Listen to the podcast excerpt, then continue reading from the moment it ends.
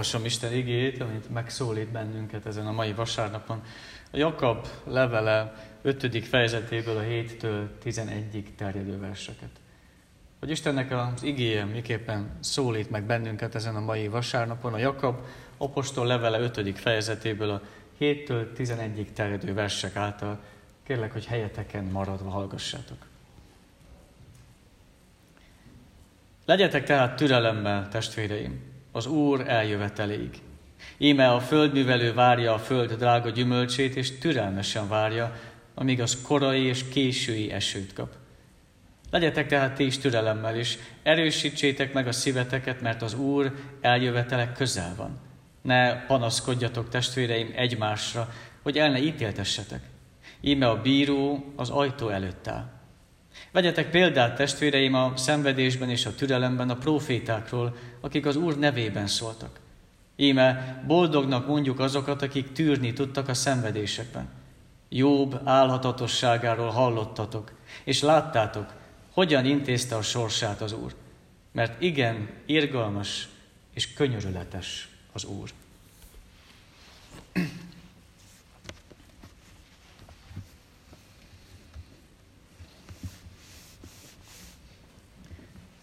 Te vagy a legjobb édesapa. Te vagy a legszebb édesanya.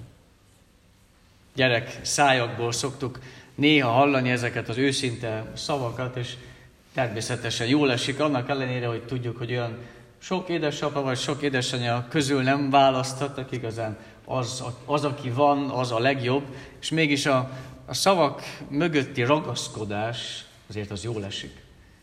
Vagy jól esik maga az, hogy nem csak azt nézi a gyermek, amit szülőként elrontok, vagy rosszul teszek, nem csak azt látja, hogy vannak nálam bizony még szebbek is, hanem engem, mint szülőt néz. És ez természetesen jól esik. Valahogy ilyenkor egy kicsit úgy visszavágyunk a gyermekkorba, hogy milyen jó lenne, hogyha mi is tudnánk így szeretni az embereket, vagy így nézni a világra, vagy így szeretni az Istent, ilyen szemmel, gyermeki szemmel látni mindazt, ami körülöttünk van. Ahogy azonban egyre inkább felnőtté válunk, hogy talán inkább azt érezzük, hogy egyre inkább savanyodik az élet számunkra. Csalódunk az emberekben, kudarcokkal kell szembenéznünk, betegség jelenik meg az életünkben, vagy a szeretteinknek az életében. Koporsó mellett kell megálljunk, rendszerek, amikbe kapaszkodtunk, azok összeomlanak és eltűnnek. És lehet, hogy már régen eltemettük magunkban ezt a gyermeket. Már régen eltemettük magunkban azt a gyermeket, aki bármiben és bárkiben észre tudja venni a legjobbat és a legszebbet.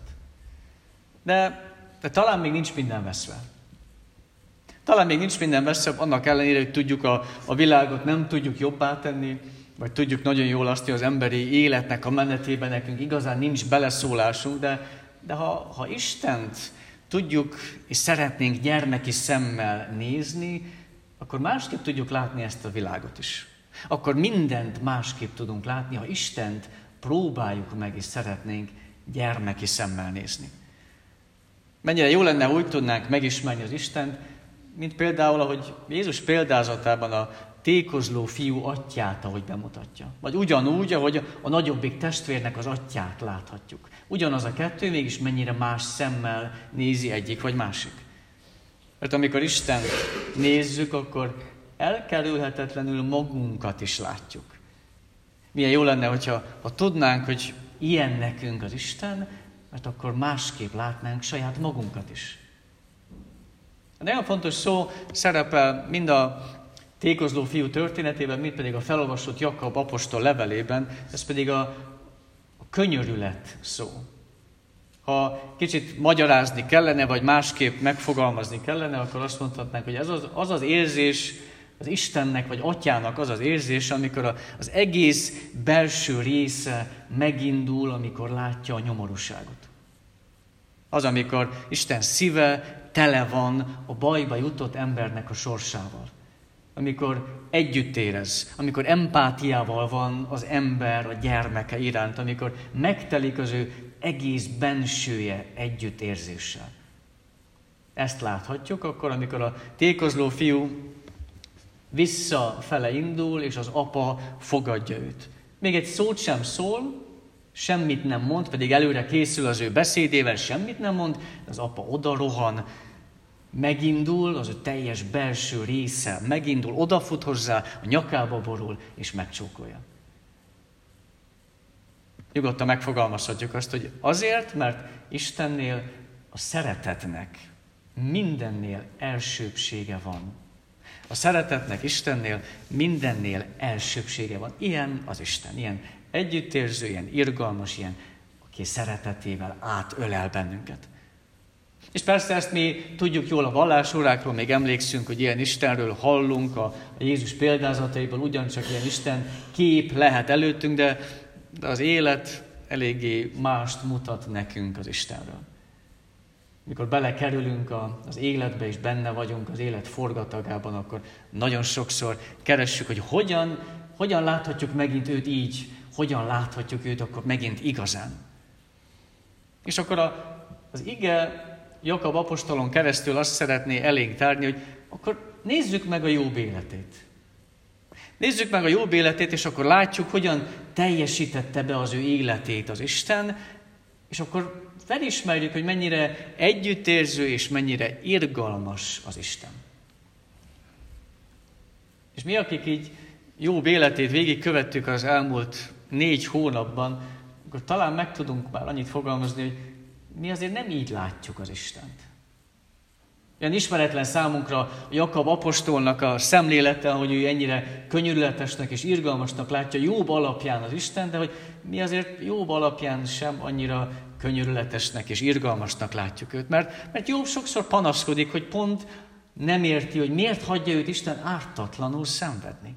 Sőt, ugye a legelején olvassuk, hogy még meg is engedi a vádlónak, hogy nyugodtan bármit tehet jóbbal, csak épp az életét tartsa meg. Sokkal inkább a szenvedésről, a veszteségről szól, jobbnak a küzdelme, és nem igazán azzal maradunk, hogy mennyire tele van együttérzéssel az Isten. Míg a barátok sem az együttérző Istenről beszélnek, akkor mitől beszélhetnénk mi boldogságról, amikor jobbról beszélünk?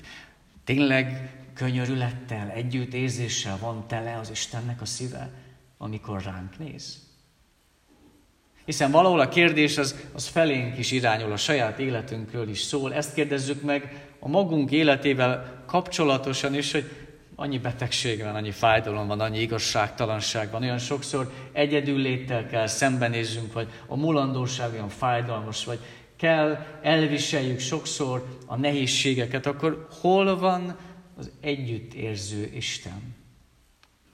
Hol tudjuk őt megtalálni? Akár Jobbnak az életében, akár a saját magunk életében is valahol keressük, és nehezen tudjuk megtalálni. És a példázat, Jézus példázata a tékozló fiúról azt fogalmazza meg, hogy igazán egyetlen egy dolgot kell tenni ahhoz, hogy ezt az együttérző Isten tudjuk megtalálni, haza kell menni. Vissza kell menni az atyához. Nagyon egyszerűen egyetlen egy forduló pontot fogalmaz meg, hogy a, a gödörből csak ez az atya tud és akar is kihúzni bennünket. Csak meg kell fordulni, visszatérni, hazatérni hozzá. Jakab apostol ehhez még hozzátesz két tanácsot. Hozzátesz két tanácsot, hogy hogyan tudjuk mi a mi élet körülményeink közepette is megtapasztalni ezt az együttérző Istent. Mert nem olyan könnyű ha körbenézünk a magunk életében, lehet ugyanazt látjuk, mint a jobb életében, hogy annyi nehézség, kínlódás, verejték van. Hogyan tudnánk mi a templomon kívül is akár észrevenni és meglátni őt? És Jakab apostol szeretné feltenni ránk az ő szemüvegét, és szeretné, hogyha meglátnánk, együtt láthatnánk ezt az együttérző Istent. És elsősorban azt fogalmazza meg, azt próbáljuk a magunkévá tenni, hogy mi nem az életnek a végét várjuk, hanem mi a visszatérő Krisztust várjuk. Ezt tárja oda azok számára, akik az ő levelét olvassák, hogy az élet vége az nem csak a halálról szól, hanem a visszatérő Krisztusról szól. Persze nem várjuk a halált, ki az, aki várja a halált, ki az, aki várja az életének a végét, és nem is ezt kell várnunk, hanem hogy tudnunk kell róla, hogy ez az, ami ott van mindennyiunk életében, valamikor, valamelyik ponton, de nem csak ennyit szabad, nem csak ennyit kell látnunk az életünk kezdete és végéről. Próbáljuk meg visszafele nézni az életet. Hogyha az utolsó pont itt a Földön az, hogy várom Krisztust, akkor hogyan élem addig az életem? Hogyan tudom elérni azt, hogy a, a végén, életem végén a korona, az pont a Krisztus várása legyen. Hogy erről szóljon az én teljes életem, ezt várva érjek. Ne csak azt, hogy tudjam, majd a végén jön a halál, hanem majd a végén jön, érkezik számomra Krisztus. A zsidókhoz itt levélben fogalmazza meg a Szentíró azt, hogy mennyire fontos a vezetőknél nézzük meg azt, hogy hogyan vezetnek, és hogy nézzük meg az ő életük végét, és kövessük őket. És olyan különleges, amikor Jobb kapcsán is pontosan ezt efelé irányítja a mi figyelmünket az ige, hogy nézzük meg az ő élete végét. Amit ugye egyikünk sem tudta, hogy mikor jön el. Jobb maga sem tudta, hogy mikor jön el, mert még jó pár évet kapott az ő szenvedése után. Nem tudjuk, mikor jön el, de, de készülhetünk rá. És nagyon meghatározó, és nagyon sorsdöntő az, hogy az életem végén meg tudom koronázni azt a hitet, ami végig megtartott, és amiben végig kitartottam, amiben kapaszkodtam, vagy pedig semmibe veszem. Nagyon sorsdöntő az, amikor hitelesen el tudom búcsúzni ettől az élettől, hittel, vagy pedig félelemmel teli vagyok. Mennyire látszik egy ember életen az, amikor számára az emberi életnek a vége, az csak a halál. És mindegyikünknek ott a halál az életünk végén, de nem mindegy, hogy hogy nézünk rá. Nem mindegy, hogy reménytelenül, nem mindegy, hogy hiába valóan, nem mindegy, hogy természetesen az élet az megpróbál, hanem az, hogy én tudom, hogy én Krisztust várom. Én tudom, hogy az életet ez az, ami élhetővé teszi. Ha tudom onnan visszafele nézve, hogy én Krisztust várom, akkor úgy kell éljem az életem. Mert akkor a, még a szenvedő is tűrővé tud lenni. Mert akkor a reménytelen is akár boldoggá tud lenni. Mert az élete vége ott van Krisztus várással teljesen. Ha Krisztust várom, akkor nem fölösleges vitákkal töltöm el az életemnek az idejét, akkor nem egymás cívódásával foglalkozunk ebben az életben, mert akkor úgy élek, mintha nekem számomra csak a bíró érkezne. Jó maga is nagyon sokszor az ő tusakodásában úgy érezte, hogy mintha a bíró az, Isten, mintha bíróként érkezne hozzá. De mennyire törekedett arra, hogy ezen felül kerekedjen az együttérző Isten. Felülkerekedjen az, hogy mi azt az Istent várjuk, aki a halált legyőző Krisztusban érkezik hozzánk. Hogy innen szemléljük a mi földi életünket, akkor átélhetjük azt, hogy Istennek tényleg könyörülettel van tele a szíve. Ha tudom, hogy Krisztus várás az, ami nekem az életemet, az ittenit lezárja, és folytatódik vele. Másodszorban azt ajánlja számunkra az apostol mindamellett, hogy tényleg tudjuk nem csak a halált, hanem Krisztust várni, annak érdekében, hogy lássuk meg a könyörülettel teli Istent. Másodszorban mondja azt, hogy igazán mennyire számít az, hogy tudjunk helyt állni, és tudjunk tűrni. Talán, lehet, hogy nem, de talán ez még nehezebb, mint az előző. Helyt állni és tűrni. Azok számára írja ezt a levelet Jakab apostol, akik a, a gazdagok elnyomása alatt szenvednek, és panaszkodnak, hogy elnyomják őket, a gazdagok kizsákmányolják őket, és akkor talán elvárhatnánk, hogy azt tanácsolja számukra az ige, akkor nyugodtan lázadjatok fel, ez tényleg igazságtalan, nem szép dolog, akkor nyugodtan szóljatok ez ellen. És a, az ige meg azt mondja, hogy békességgel tűrjetek. Békességgel tűrjetek. És példákat is hoz. Azt mondja, hogy ott van Jobb, mennyire tudott tűrni az ő szenvedésében. Ott vannak a proféták, hogy szinte egyikük sem tudta átélni és beteljesedni, látni azt, amiről ő profétált. Nem történt meg mindegyikük életében, amit elmondott, hogy Isten ezt fogja megtenni, azt tényleg ő maga meg is látta. És mégis türelem nélkül egyik sem lehetett volna szolga. Türelem nélkül egyik sem tudta volna kivárni az Istennek az idejét.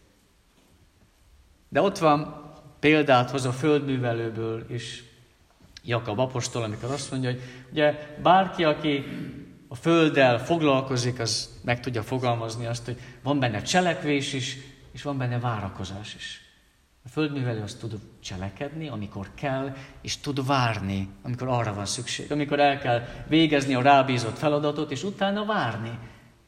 Várni az Istennek az erejét, és várni az Istennek a közbelépését. Hogy ő legyen az, aki a gyümölcsöt odaadja számunkra.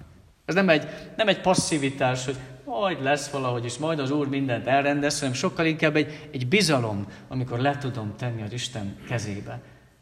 Mekkora bölcsesség kell ahhoz, hogy meg tudjam fogalmazni azt, hogy mikor kell tenni valamit, és nem szabad csak legyinteni, és adni, hogy majd lesz valahogy, hanem cselekedni kell, és mikor kell várni. Mikor kell észrevenni azt, hogy ez már teljesen meghalad engem, ez nem az én feladatom, itt várhatok az Istennek az erejére és közbenlépésére. Az ige pont arra buzdít, hogy ne azzal törődjünk, hogy Isten mennyire igazságos vagy nem igazságos másokkal, hanem sokkal inkább nézzük meg azt, hogy munkálkodjunk azon, hogy erősítsük meg a mi szívünket. Mert akkor megtudjuk a másokét is. Erősítsük meg a mi szívünket, ezen dolgozzunk, mert az Úr közel. Egyszerűen fogalmaz Jakab apostol, az Úr közel rátette a kezét a kilincsre, és bármikor benyithat, erősítsük meg a szívünket, hogy tudjuk a másokét is. Legyünk kitartóak, legyünk béketűrőek, mert csak így tudjuk meglátni, hogy mennyire könyörülettel teli az Istennek a szíve. A tegnapi nap egy, egy kátés napon voltunk, a mi kátésainkkal is, de kalotaszegi kátés nap volt, amikor az előadó pont a függőség kapcsán arról beszélt, hogy mennyire fontos az, hogy nem akkor kell nemet mondani, vagy gondolkozni a nemen, amikor már ott vagyok, és ott kínálnak, akár a droggal például, hanem már otthon.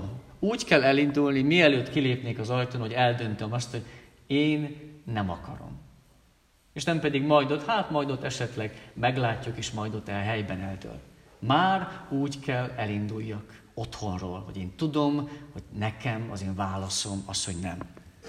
És valahol a, a kitartás az erről szól. Hogy nem, nem kell megvárni a nehéz helyzeteket, hogy majd, majd, ha nyomorúság lesz, meglátjuk, most éljük a magunk életét, amíg minden rendben van. Nem, majd akkor meglátjuk, hogy mit fogunk tenni. Már most készülhetünk arra, hogy hogyan tudok én helytállni a hitben. Hogyan tudok én helytállni a hitben akkor, amikor, amikor tényleg kínlódás és tényleg szenvedés. Hogyan tudok helytállni a hitben, amikor sok minden már nem lesz, akár amit magától értetődőnek gondolok és hiszek. Készülni kell már ezekre most, hogy most tudjam kimondani, hogy helyt akarok és szeretnék állni akkor. Persze hozzá kell tegyem, hogyha őszinte vagyok, hogy tényleg egészséges fiatalként mondhatom azt, hogy könnyen beszélek, nem, nem ismerem igazán a, a komoly szenvedést, és csak elképzelni tudom azt, hogy milyen, amikor fájdalom van, és nem szűnik meg. Amikor van szenvedés, és úgy érzem, hogy, hogy nem tesz semmit az Isten. Nem szünteti meg, vagy nem veszi el tőlem.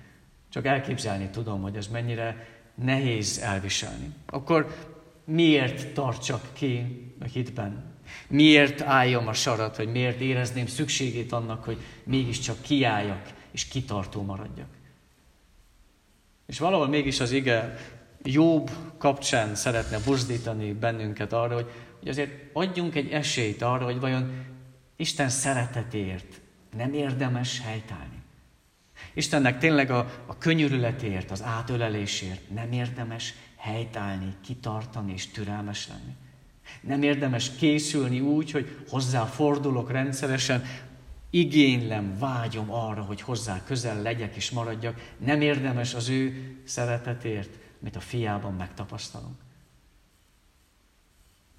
Talán egy vers az, ami jól megfogalmazza ezt ezeket az érzéseket vagy gondolatokat. Adi Endrének az Úr érkezése egy jól ismert vers. Mikor elhagytak, mikor a lelkem roskadozva vittem, csöndesen és váratlanul áttölelt az Isten. Nem harsonával, hanem jött néma igaz öleléssel. Nem jött szép, tüzes nappalon, de háborús éjjel. És megvakultak hiú szemeim, meghalt ifjúságom, de őt, a fényest, nagyszerűt, mindörökre látom. Isten segítsen, adjon erőt nekünk abban, hogy őt mindörökre láthassuk. Amen.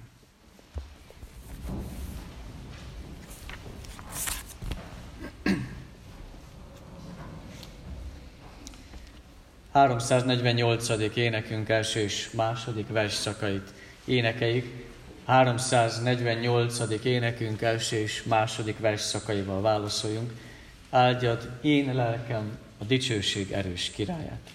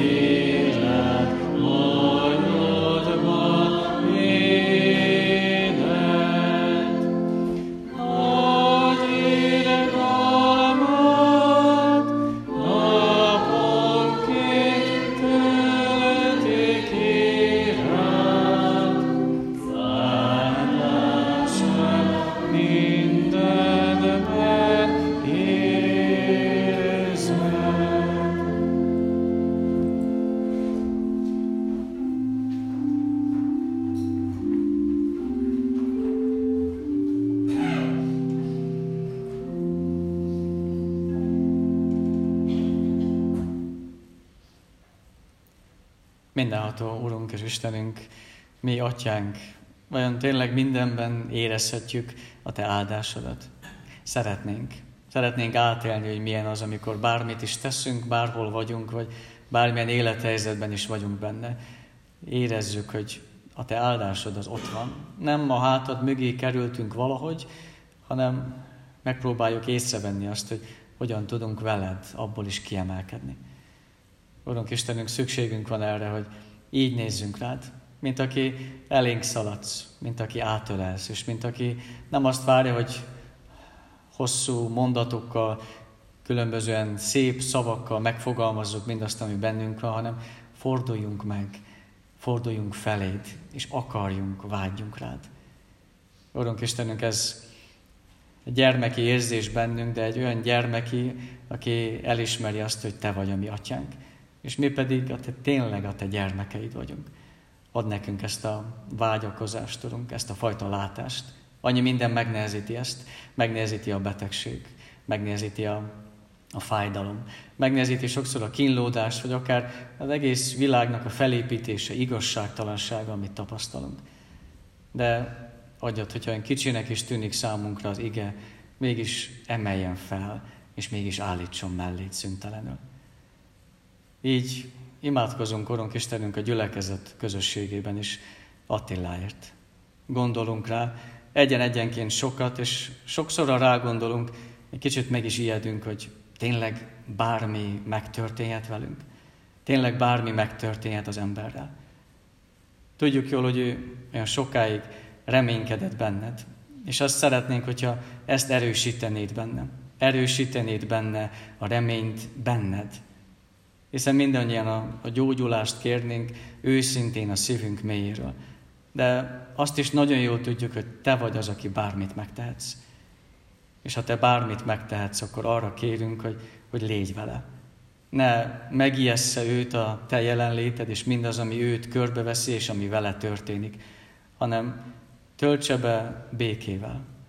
Töltse be békével a te jelenléted őt, hiszen neki is, de magunknak is, hozzá tartozóiknak, mindenkinek tudjuk ezt kívánni, legyen a, a te békéd a mi szívünkben. Talán ez a legnagyobb gyógyulás, amit remélhetünk és kérhetünk, és kérjük is. Bármilyen értelme is van annak a szónak, hogy gyógyulást mi, mi kérjük tőled, Urunk. A jelenléted, ami igazán fel tud emelni mindannyiunkat. Hiszen megnehezíti az élet számunkra a szembenézést, sokszor veled, sokszor az élettel is. De enged, hogy a te jelenléted nem csak békét, hanem türelmet, béketűrést is ad. És észrevehetjük az áldást az életünkben. Így kérünk, hogy gyülekezetként tegyél egyé, így kérünk, hogy a te gyermekeidként nézzük magunk, nézzük ezt a világot, és lássunk téged. Jézusért, aki értünk, szenvedett, értünk halt meg. Érte kérjük ezt. Amen. Bizalommal tárjátok fel szíveteket Isten előtt.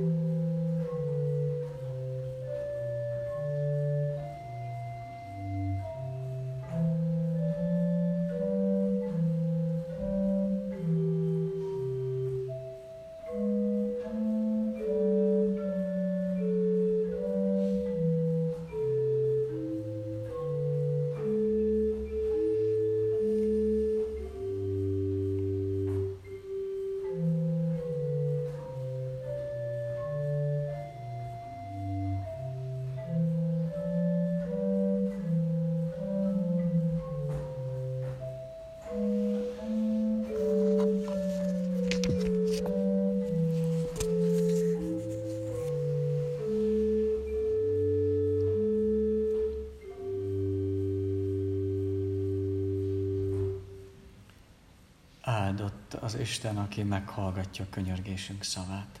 Amen. Mi, atyánk, aki a mennyekben vagy, szenteltessék meg a te neved.